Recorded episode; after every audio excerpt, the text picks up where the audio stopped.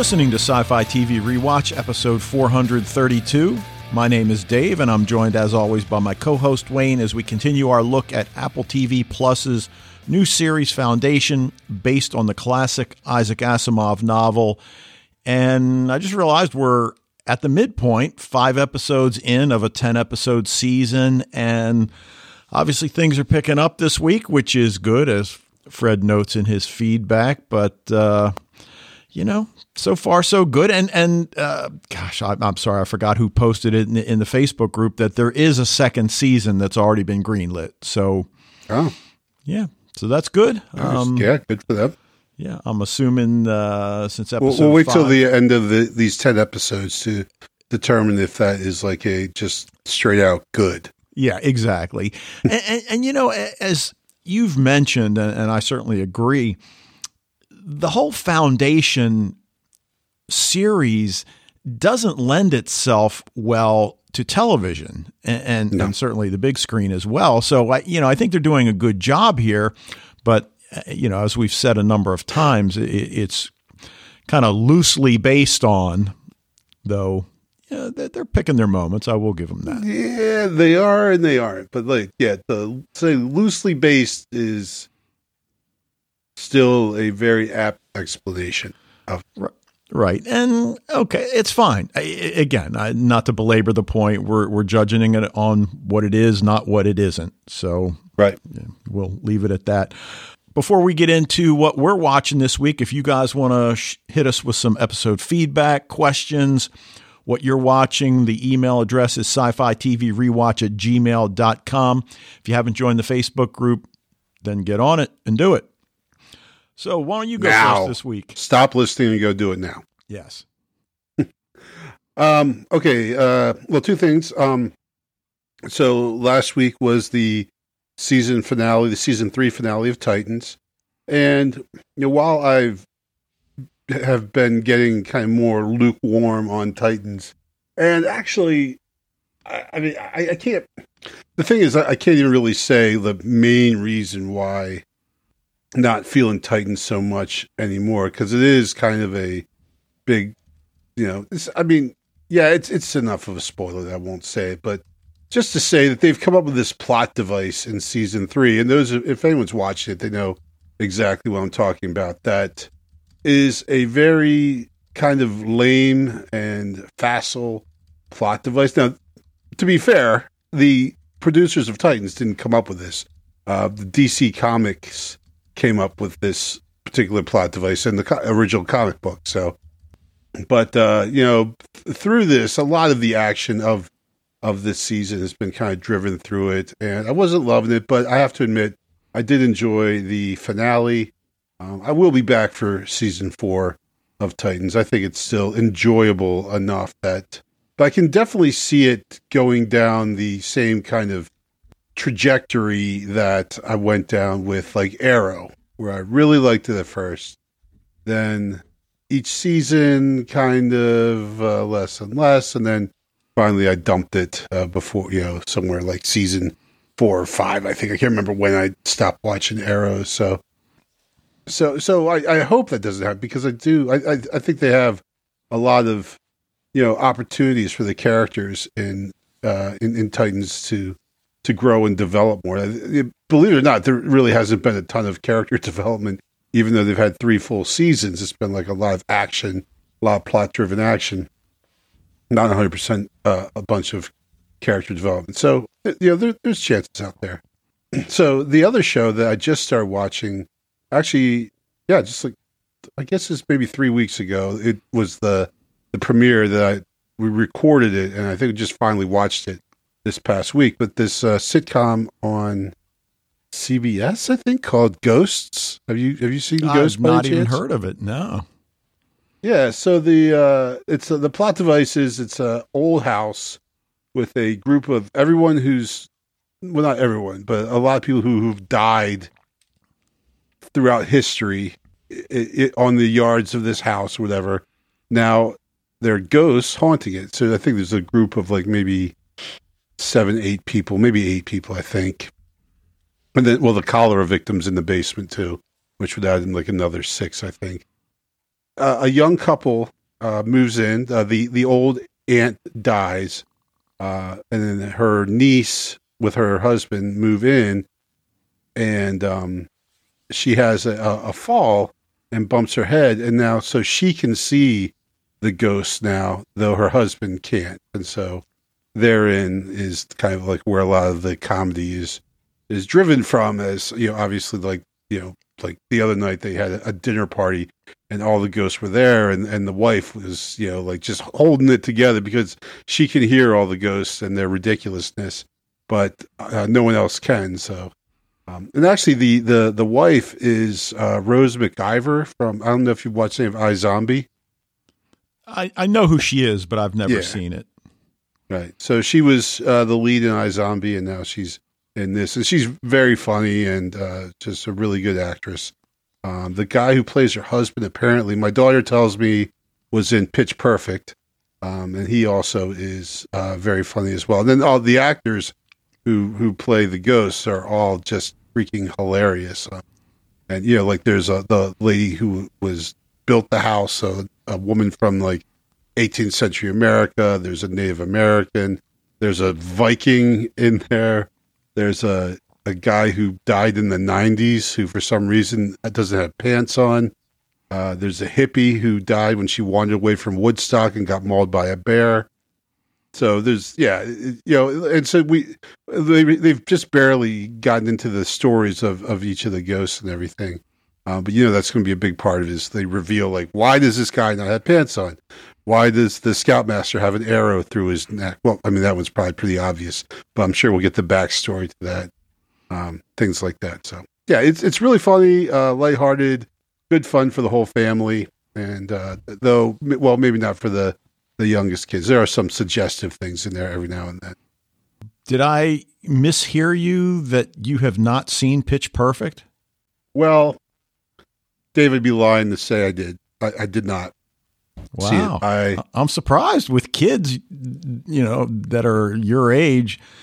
I'm surprised you, you didn't at least pick up on it when they were I've watching seen it. But I've seen it. I just don't know enough about it to to know like who's in it other than like, oh, the, I got the, you. Okay. The main character. Um, okay. Like, uh, what's her name? yeah. Anyway. Uh, All right. Anna well, Kendrick. Listen, like Anna Kendrick. I know her. Um, the uh, actually the one girl in, in Pitch Perfect is going to be in the the new um, uh, Marvel series, uh, the Hawkeye series oh, okay. on uh, Disney plus. Uh, right. uh, I think she's in, I don't know if she's in the first one or the second one. I don't know. My kids would watch them all the time. They still do. Every now and then they sneak it in. They they watch again. Yeah, I'm not enough of a fan to know like every single person in them, like my daughters do. Okay. All right. Fair enough. Now, I'm still rewatching Lucifer. I'm at the two thirds of the way through season three, still working my way through Battlestar Galactica in season one, loving it. But I did finish Squid Game. And you mentioned not appropriate for the kids. Dude, every time I Google Squid Game, once I finished it, almost invariably the article was, why parents shouldn't let their children watch Squid Games. And it's clearly not for the faint of heart, but it turned out to be a lot better than I thought. As I mentioned last time, I, I wanted to see it to find out what all the buzz was about, and I felt it was okay. I understand what all the buzz was about, and, you know, the ending... Again, almost any time you see an ending to a, a series these days, uh, it, it makes me think of Game of Thrones. And, well, you know, this seemed kind of rushed a little bit. And did they just start throwing everything together? And, did you know, did that come out of nowhere? And I don't know. You know, I mean, some of these shows, they just ruin everything else for us. Right. So so this is that's it for Squid Games? There's no season two? Or Well, I haven't heard yet whether there's a season two. I mean, it only had dropped about a week or two ago, so they right. may not have made that decision. But but again, everything I've read, it is the, you know, more people have watched it in the first month than any show on Netflix ever. So well, I kind of find it hard to believe they're not going to get a, a, a second sure. season. Plus, it, it's really got a, a cliffhanger ending that leads, you know, well into a second season. Oh, okay. The, well, you were just talking about like Game of Thrones. I thought you meant like they were had finished it off already. It was an unsatisfying finale as they tried to. Yeah, no, no, just that they kind of it, it kind of felt rushed, and and you know okay. you're, you're at one point one minute, and then with ten minutes to go, everything turns around, and it's like okay. The Which other is like the I, opposite issue we had with Foundation, right? Well, true, true, true. Now, the other thing I watched on H B O Max is Dune. You know, I've certainly read the book many years sure. ago, so to s- say whether or not it's true to the book, as I remember, it seemed pretty true to the book, but I'm sure they took some license here and there. I, I take it you haven't seen it yet? I, you know, I mean, I definitely want to watch it. Um, I really like the books. But I uh, just haven't really had time yet. Yeah, okay. Every time we get on the H B O Max, I'm like, Dune pops up. I'm like, dude, you know, it looks good. Was it good? It was good. And again, uh, it was really good. I'm not going to go great. If we were giving it, you know, stars uh, or a grade, I'd probably go A minus. Um, it was good. It was enjoyable. Yeah. Uh, there We're is going to be a. No, no, I tell you, the the one thing it's not is that David Lynch monstrosity. So uh, Denis Villeneuve did, really did a nice job. So um, I'll just leave it at that. I mean, if you're a sci-fi fan, it's worth two and a half hours of your time. I don't know. It's, is it's it, sci-fi royalty, right? Like the Dune series is, is sci-fi royalty. Well, like, it is, but I wonder if it were written today, would it be? So that's a good question. You know, I'll, I'll just leave it at that. But, um, you know, it was pretty good. And, and if you have H B O Max, definitely check it out. So, all right, well, let's get to Foundation. Speaking of sci-fi royalty, episode yeah, five right? of s- season one, Upon Awakening, written by Lee Dana Jackson, who wrote for The Tomorrow People, Helix, even twenty-four Legacy, directed by Alex Graves, who directed one oh three and one oh four. And it aired October fifteenth, twenty twenty-one. So, dude, you know, we certainly got our wish. The action accelerates, but right off the bat, they piss me off. I mean, do we really need that that title before caption? I knew you would hate that. I saw that. I'm like, Dave is fuming right now. I mean, we. The, I'm sorry. I, I don't mean to sound elitist, but I think the audience for Foundation can figure out that this was a flashback. We yeah. didn't need you to tell us that. We definitely didn't need that. No. So, but what that first segment does, and, and I really love the way they're mixing up how they edit the different episodes. Like here, the, the first eighteen minutes is that flashback to Gaal on Synnax. And certainly we're meant to examine that, that age-old conflict of whether or not religion and science can peacefully coexist. They cannot, and, apparently. Yeah, well, and and, and again, I, I've read some things from the showrunners, and I, I've been, you know, very careful not to get spoiled on anything. But one of the things they've made a point of saying is that they're trying to update Foundation to incorporate real world issues in the world of Foundation. And, and certainly the idea of global warming and its effects is front and center in Synnax. And I'm, I'm watching this and, and listening to her father and mother. And I, I mean, how can I not help but think about these climate change deniers? I, I mean, you just want to beat them over the head with, uh, I don't know what. With and, a science book. Well, yeah, with a science book.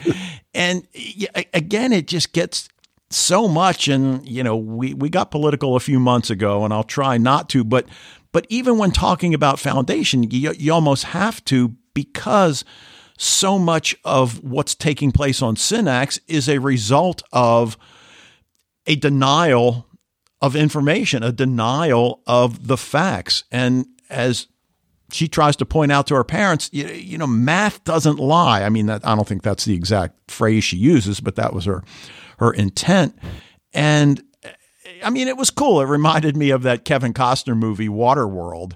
And, and yeah, well, I know, just visually. let me let me put it that way, visually. Yeah, and, right. And you, yeah, yeah, yeah. Well, oh, totally visually. You can't help but think of Waterworld for sure. And, and you wonder, well, why didn't you move to where the water's not? But I, I, I mean, is the Unless entire there is no such place. planet in, in this you know situation? Right. Maybe that's it what is. We're kind of led to believe. Yeah. Yeah. So, uh, you know, so I, f- I found that fascinating. And, you know, the exchange she has with her father, especially when, when he finds out that she not only went behind his back, but, you know, he sees it as going behind their religion, behind their faith to enter the contest. And again, I don't think he says, I wish you were dead, but he kind of does. He and, basically does. Right. Yeah, and and while, you know, they, they do have, you know, a, a sort of reconciliation there at the end. I mean, he does hug her as she, you know, before she goes away. It was just very a very uncomfortable scene w- with her and her parents. And you wonder, oh my God, how did this young woman live? You know? Yeah, yeah. Well, and and what I did like. Again, I thought maybe the opening sequence was a bit drawn out a little bit. Not quite as bad as when we had the, the history of Trantor Empire. Maybe, you know, there was some details in there. Maybe we didn't need quite so much, everything, but it was still pretty good. Uh, good insight into Gaal's character. Gave us some great insight of that scene that we had, we saw before, right? We saw her leave her parents. But we didn't know the backstory, really. We had minimal backstory at that point. Um, and now, you know, that, as you mentioned, the hug from her father is ten times more meaningful. You know, when we first saw it, we just thought this is a father who's very sad because his daughter is leaving. Uh, but now that we know the context, well, that hug becomes way more, even more meaningful. Yeah, I mean, we see her in that period of her life before she removes her prayer stones. And, of course, we see that at, at the end of this segment.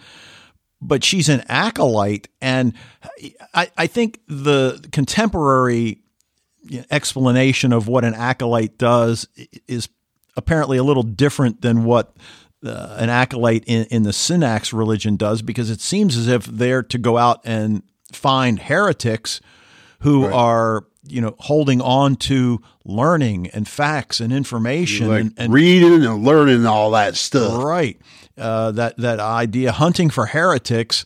And when she has that confrontation with, with the uh, teacher who tells her all analytical learning goes against the faith, which kind of crystallizes what the whole situation here is. And again, I just can't go away from what we're experiencing, at least in America, mm-hmm. with uh, one segment of our population, and I'll just leave it at that, that, that you know, history is not going to judge them well. Um, I'm certain of that. And I, I don't know, you know, you know, how you reconcile what she has to faith here, uh, face here, uh, Freudian slip, I guess there. Yeah. um, but I, I think, and I agree with you that it's a little drawn out, but, but they do get some tidbits in there when, when the teacher tells Gaal that this cleanse will pass. Knowledge gives us ways to survive the destru- destruction. And, and it, it makes us think of what Harry's plan is all about, which is to reduce the period of darkness, preserve enough knowledge that we can rebuild. But as this, this man says, the cleanse and, and, you know, the, these religious zealots see the cleanse as something good. And, and we understand, we, we've seen and read enough science fiction that we understand how groups of people like this come about after the scientists and the people we trusted to take care of our planet screw it all up. And then we right. come to the conclusion that, well, it was science that messed everything up. Let's just get rid of science. So exactly. we, we understand, but it doesn't make it any easier to accept. Right. That's for sure. Yeah. Well, I mean, yeah, we can totally see the trajectory that this you know, civilization has taken. Obviously, a you know major climactic change has occurred, and like you said, like the people turned around and said, "Hey, bookworms, nerds, four eyes, how come you didn't? How come you didn't stop this? Right? This is what isn't this what you're supposed to do? Well, I guess your science isn't so hot, so we're going to pray to the sleeper guy, right?" And and. awaiting the awakening, whatever that is. And and she's like, no, you, you got to build, build everything up higher. The floods are coming. And he's like, did the sleeper tell you that? And, and you just see her head wants to explode. Yeah. But the other thing is in this segment, we get that genesis of her connection to Callie's numbers, right? That, that text that she uses to solve the Abraxas equation. And that's what she dives down into the water to retrieve. So we've heard of it. You know, we, we saw a couple of scenes earlier in the series of her reading, you know, alone by candlelight. Well, I guess what other kind of light would they have? Right. But, but again, as you said, we get more of the backstory and it becomes even more meaningful. So, so Dave, I have a question here. So I assume when she dove into the water, it was with the intention of retrieving that book, right? I I assume so, yeah. Why didn't she bring a knife with her? Yeah, I thought about that. I, now, the first thing she does is she frees the teacher, right? right. And and I'm not sure if she does that to make it easier to get the book or just that that's some sort of a, uh, you know, a, a gesture to, you know, to free him of his, his bonds, even though he's, of course, dead at this point. Right. Um, little, little help to him. But, uh, but you know... he's not alone. He's got company down there. Quite a bit, it looks like, actually. Well, yeah, sure. Yeah, absolutely. And, and uh, yeah, I mean, I guess it makes sense that that's how they would execute heretics within, you know, within the uh, congregation. So it'd make uh, a great place for crabbing, too. Yeah. Yeah. um, But that that conflict that, that she faces at home with her parents, again, I mean, I, I think it's important that we see it because we we know where she's come from and, and, in fact, how far she's come. Because earlier, okay, we get she's from this backwards uh, planet that doesn't appreciate science. So it's, it's you know, poor girl makes good. But, but now once we really see what it is she had to go through – It, it, it again makes it even more meaningful. So, yeah, you know, I, I think spending eighteen minutes on all this stuff was was appropriate. It was very cool the the message she gets from Harry with yes. the uh, the hologram. That was very yeah, cool. That was really cool. Yeah. Now, did you notice though at the end after it concludes, she thanks the sleeper. Yeah, and that was that was awkward. Yeah, and, and of course we didn't think she was a believer, but but it's also understandable that the conflict is still within her. Not mm-hmm. only was she raised by her parents, but she was raised by her whole community to think like that. And again, is there a reason why science and faith can't coexist? And uh, you know, a, a phrase that I've used on many times, like, God gave you a brain, do what you think is right, that sort of thing. Well, what, what, you know, so I, I, I think what comes out of that, that just that little scene there is that for her, yes, science takes precedence, but the reason science takes precedence is because the, the sleeper gave me, you know, this beautiful mind and, you know, I'm able to really know what is the right thing to do. And and I think it sits nicely against what she faces when she's on the ship later with the computer, where where she has to really puzzle it out uh, against right. this this uh, omniscient being that, that you know, really ho- holds everything in its... Yeah, no. But even at that point, it's logic and science and, and math and knowledge that gets her through and not any kind of, of blind faith in something, though.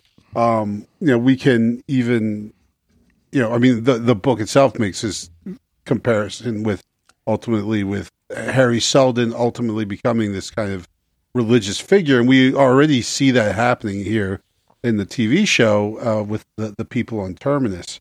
Um, we also know that when she gets to, to Trantor, that Gaal does seek out the priest, right? So, yeah, sure. Yeah, so she totally has not completely rejected her religion or her spiritual faith, but certainly she has put it in the context of of uh, of science and mathematics. Well, right, and I think that's the reason we can accept her removing her prayer stones and then acknowledging that she has not abandoned her faith, as you just point out, but she doesn't feel as, you know, the, the same level of zealotry that the rest of them feel, so that, that she's got more of a balance, which is really uh, what it's going to take if we as a human race are going to survive. So, you, you know, the other thing I like was when, when she's talking about the, the black hole and the, the event horizon,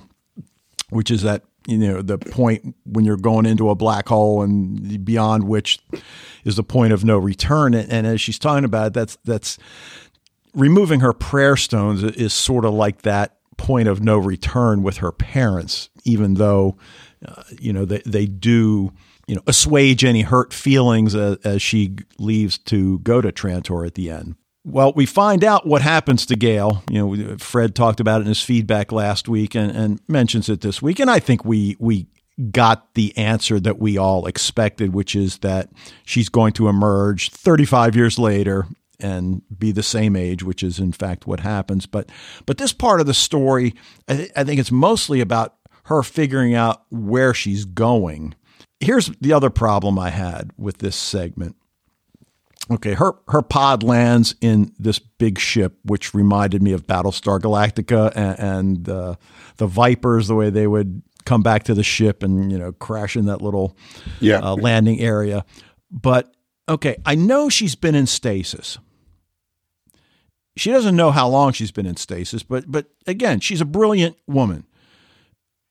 I think a woman of science of her stature would take a little bit more analytic approach to the unfamiliar surroundings she finds herself in, right, rather than simply screaming and banging on the wall. Yeah, she does kind of freak out a little bit. Well, I think she just really, really had to pee. Okay. I think that would be like the first thing. I mean, I can't well, even make it to Breezewood. You know, well, so. Oh, and the only reason I know where that is because that's on the way to uh, my wife's aunt and uncle. House yeah. in in Johnstown.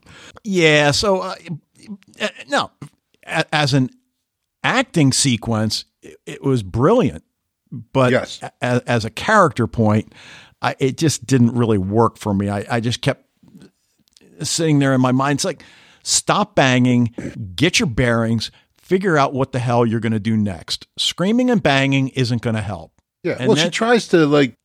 open it with the knife. Like, and I'm thinking she's going to cut herself. Yeah, like, right?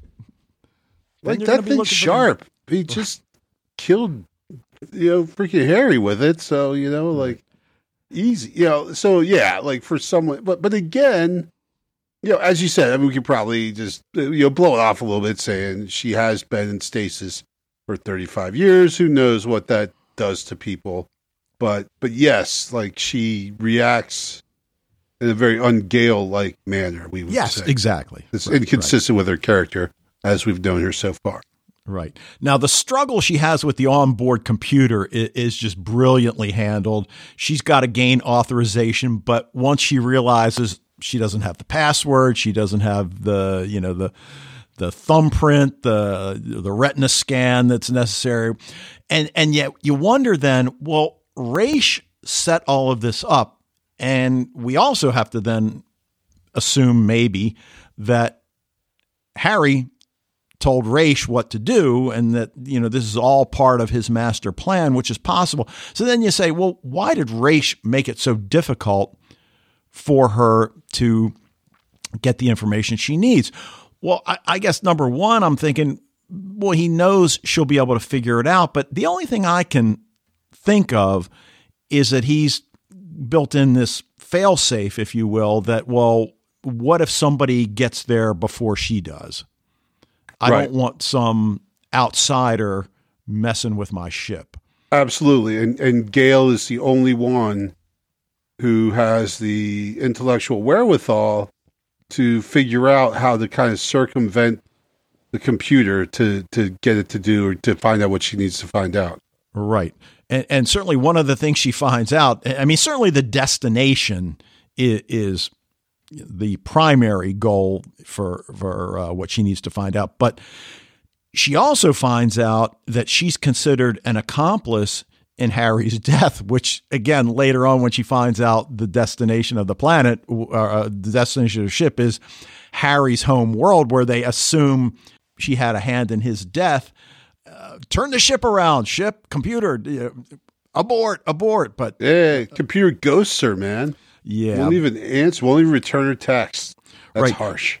Am I correct in, in thinking she tries, or she's about to kill herself? Oh, yeah. Okay. And the trajectory correction prevents her. The skeptic in me wants to say, all right, well, there's no way Harry could have anticipated that. And you then, can't anticipate what uh, individuals do, Dave. Right. But then on the other hand, may, so right. just, fortuitous trajectory correction, I guess we'll have to go with that. But sure. You know, so she learns the, the the probable destination. She actually even goes E V A there at one point, and I'm thinking like, all right, geez, they even left her a suit. But then it did look like there were, there was more than one suit hanging up in the uh, in in the mm-hmm. hallway the, there. But yeah. I, I, I guess that end scene though, where she sees the pools of blood, and then suddenly a revived Harry comes back to kind life. Of. But it, it doesn't it seem a little holographic? Yeah. And, you know, because he's like glitching. Okay. It, it, so without getting into the book, that was the other thing. But before we started recording, uh, I told you there were two things I wanted to ask you about that I didn't want to make sure I didn't uh, this, spoil. This exactly. Right. So for those of you that have read the book, I'm not going to go into detail. You, you're thinking maybe it's going to play in, you know, in that way. So at this point, I mean, was he somehow in stasis? Was his body... Yeah, we don't have. Well, an they, they they put him. You know, like well, again, I, I mean, I am a hundred percent sure that Harry has engineered this whole thing, right?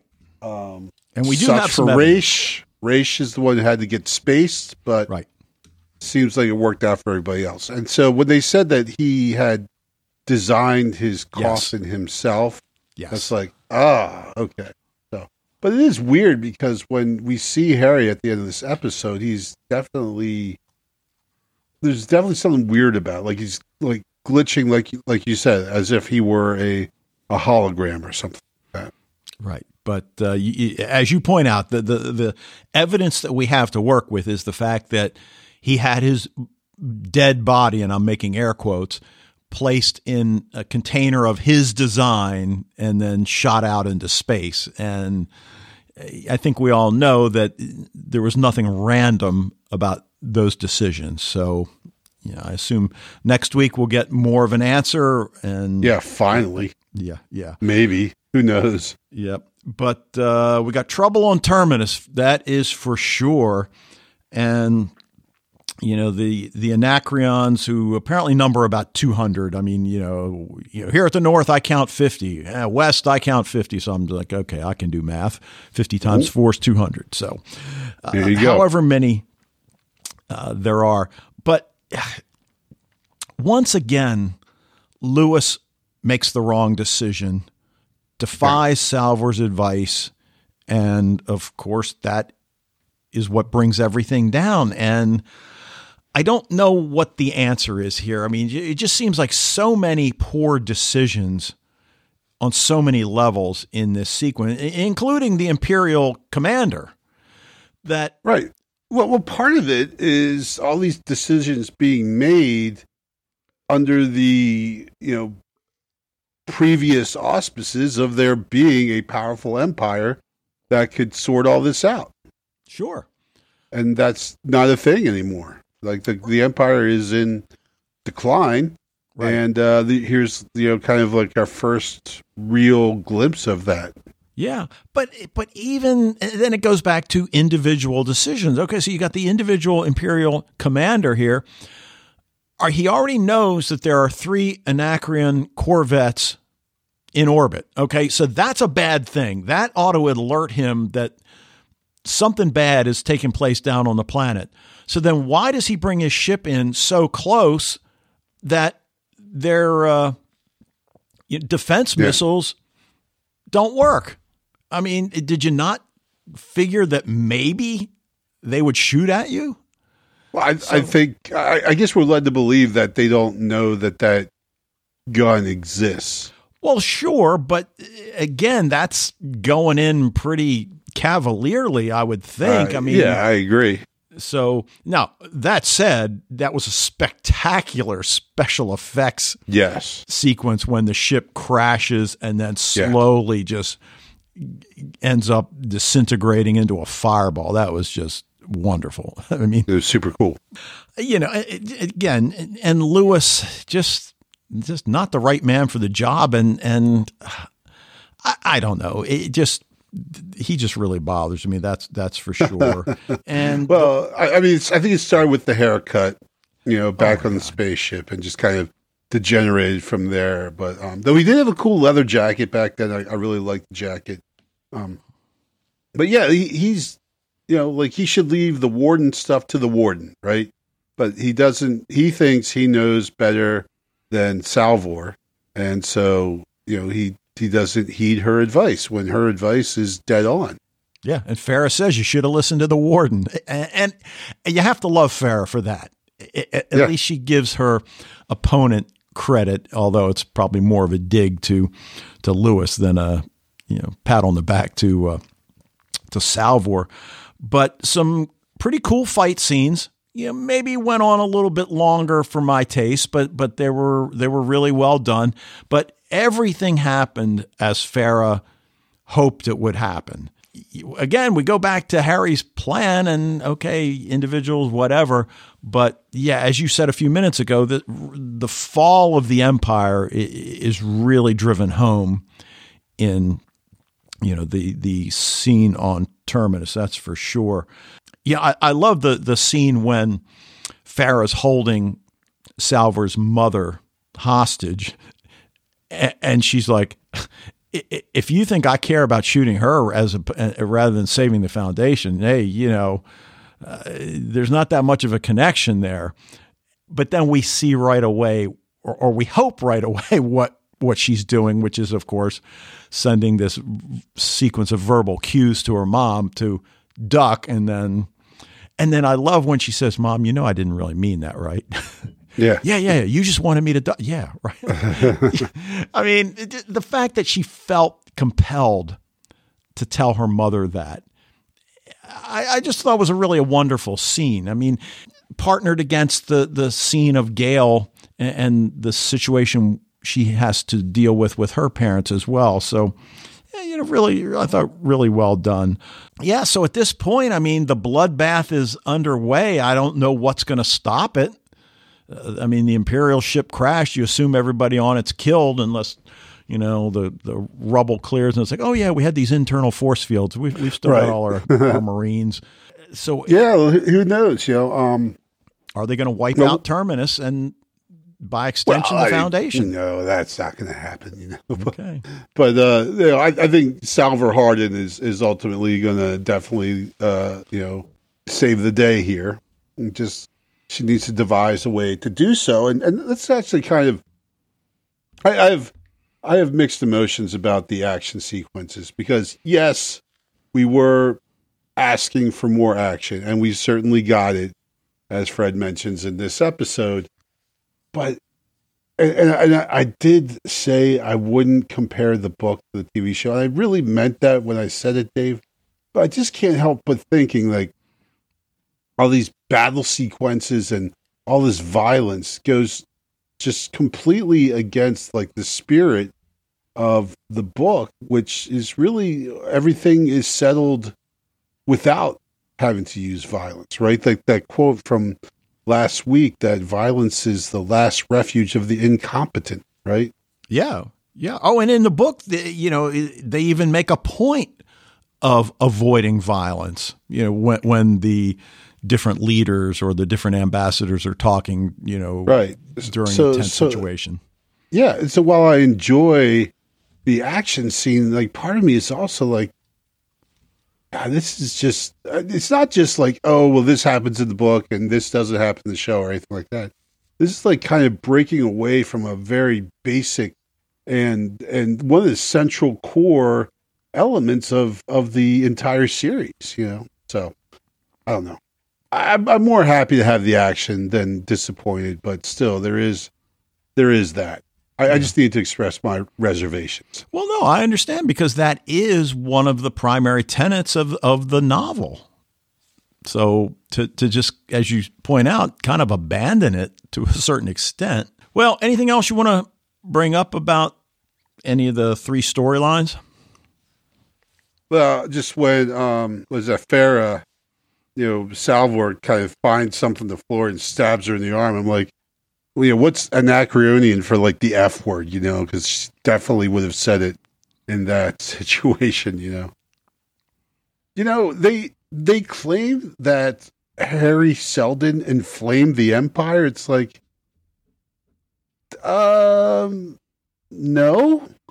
You know? Well, the only, like, I mean, yeah. the only thing I thought when she said that is she's referring to him saying, hey, the Empire's going to fall in five hundred years. Check you later.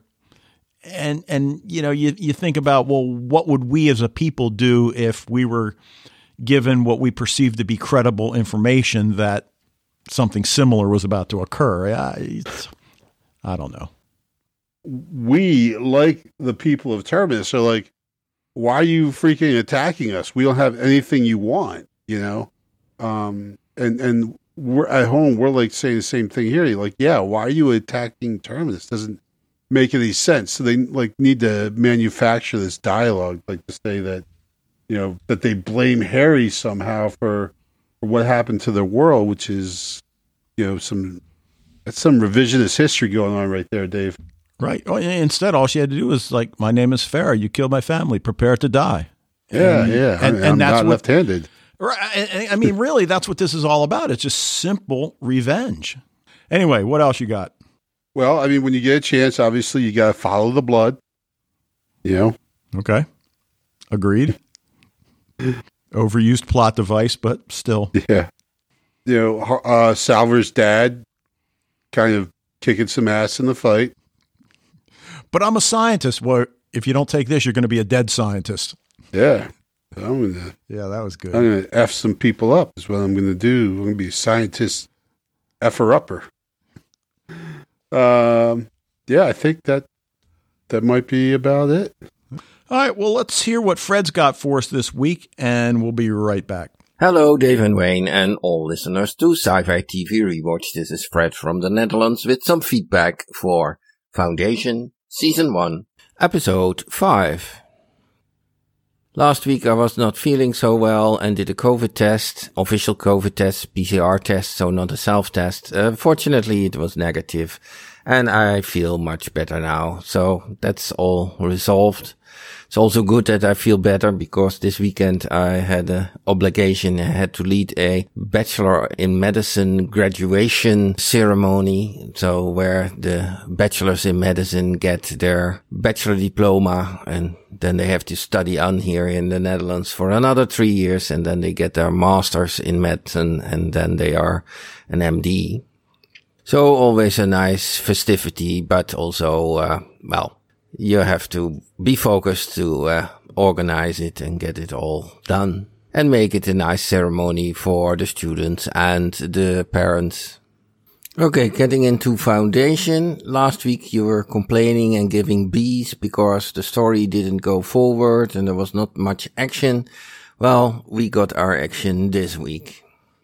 And I got my answer on the question whether Gaal was not only traveling uh, through space, but also in a stasis situation.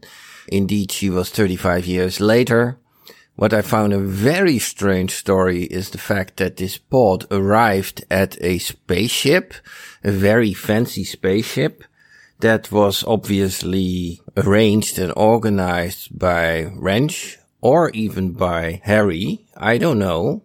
The whole Seldon people were on a other slow ship, not having much resources, et cetera. Where does this fancy ship come from? Or was this something that Harry all organized before? And in that sense, the thing that Wayne thought that it was all planned, Harry's murder, uh, et cetera.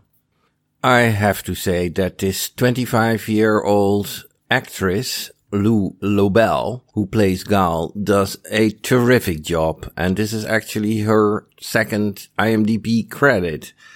If you see her interaction with the computer on that spaceship and all the emotions that come up, seeing Harry being killed and what what with Raych Foss happens, et cetera. Um, really, really good acting. And really good acting for somebody with not so many I M D B credits. I hope that she being back in the story will make the story even better and more character-driven, although Leia Harvey as Salvor also does her best, but it's just possibly the writing, which is so slow. Okay, Harry is back, or not. He's facing in and out and bleeding, which I think is a little strange because, well, he was dead and I assume that his bleeding stopped somehow or whatever, so they have to explain that to me. I won't go into the deterioration of the Cleon Empire that much, and neither too much on Terminus. Big war is coming there, that's for sure. Whether this will give new and more and more action is the question. We will see. Okay, that's all for now. Greetings. All the best, Fred from the Netherlands. All right, well, great to hear, Fred, that you're feeling better and, and like I said about myself, uh, glad that I didn't have COVID, and I too was feeling a, a lot better. But dude, when Fred starts telling his story, I almost thought he was going to say he had to lead a bachelor party. And I yeah, was like, I know. Nice. I'm like, that would have oh, been so much uh, cooler than what he actually has to do. Yeah. um, he mentions Lou Lobel's acting, who who plays uh, Gail, and and just. Yeah, I mean, the acting is really outstanding in this series. There, there's no yeah. question about that. Both well, well, especially with her, because it's the same actress, but she just seems you know, older, you know? Yes, sure. Like, I know part of it is that with her hair, right? Like, her hair is back in the bun, so her eyes don't seem as wide and, you know, kind of golly gee and everything. But just her acting and her voice and everything just seems like I, I feel like I don't and I don't know. I'd have to go back and watch a previous episode, which I'm not going to do. But I just feel like even the voice she uses is a little different than what she used before. But it just we feel like she is older than she was, more mature when she went into the, the pod in the first place. Yeah, well, she had a lot of time to think. Sure. Well, she had a lot um, of time to count. Yes. Oh, yeah. And she does a little bit of that in this episode. Yeah. So then the question, as Fred points out, and we kind of alluded to it a few minutes ago, is Harry back or not?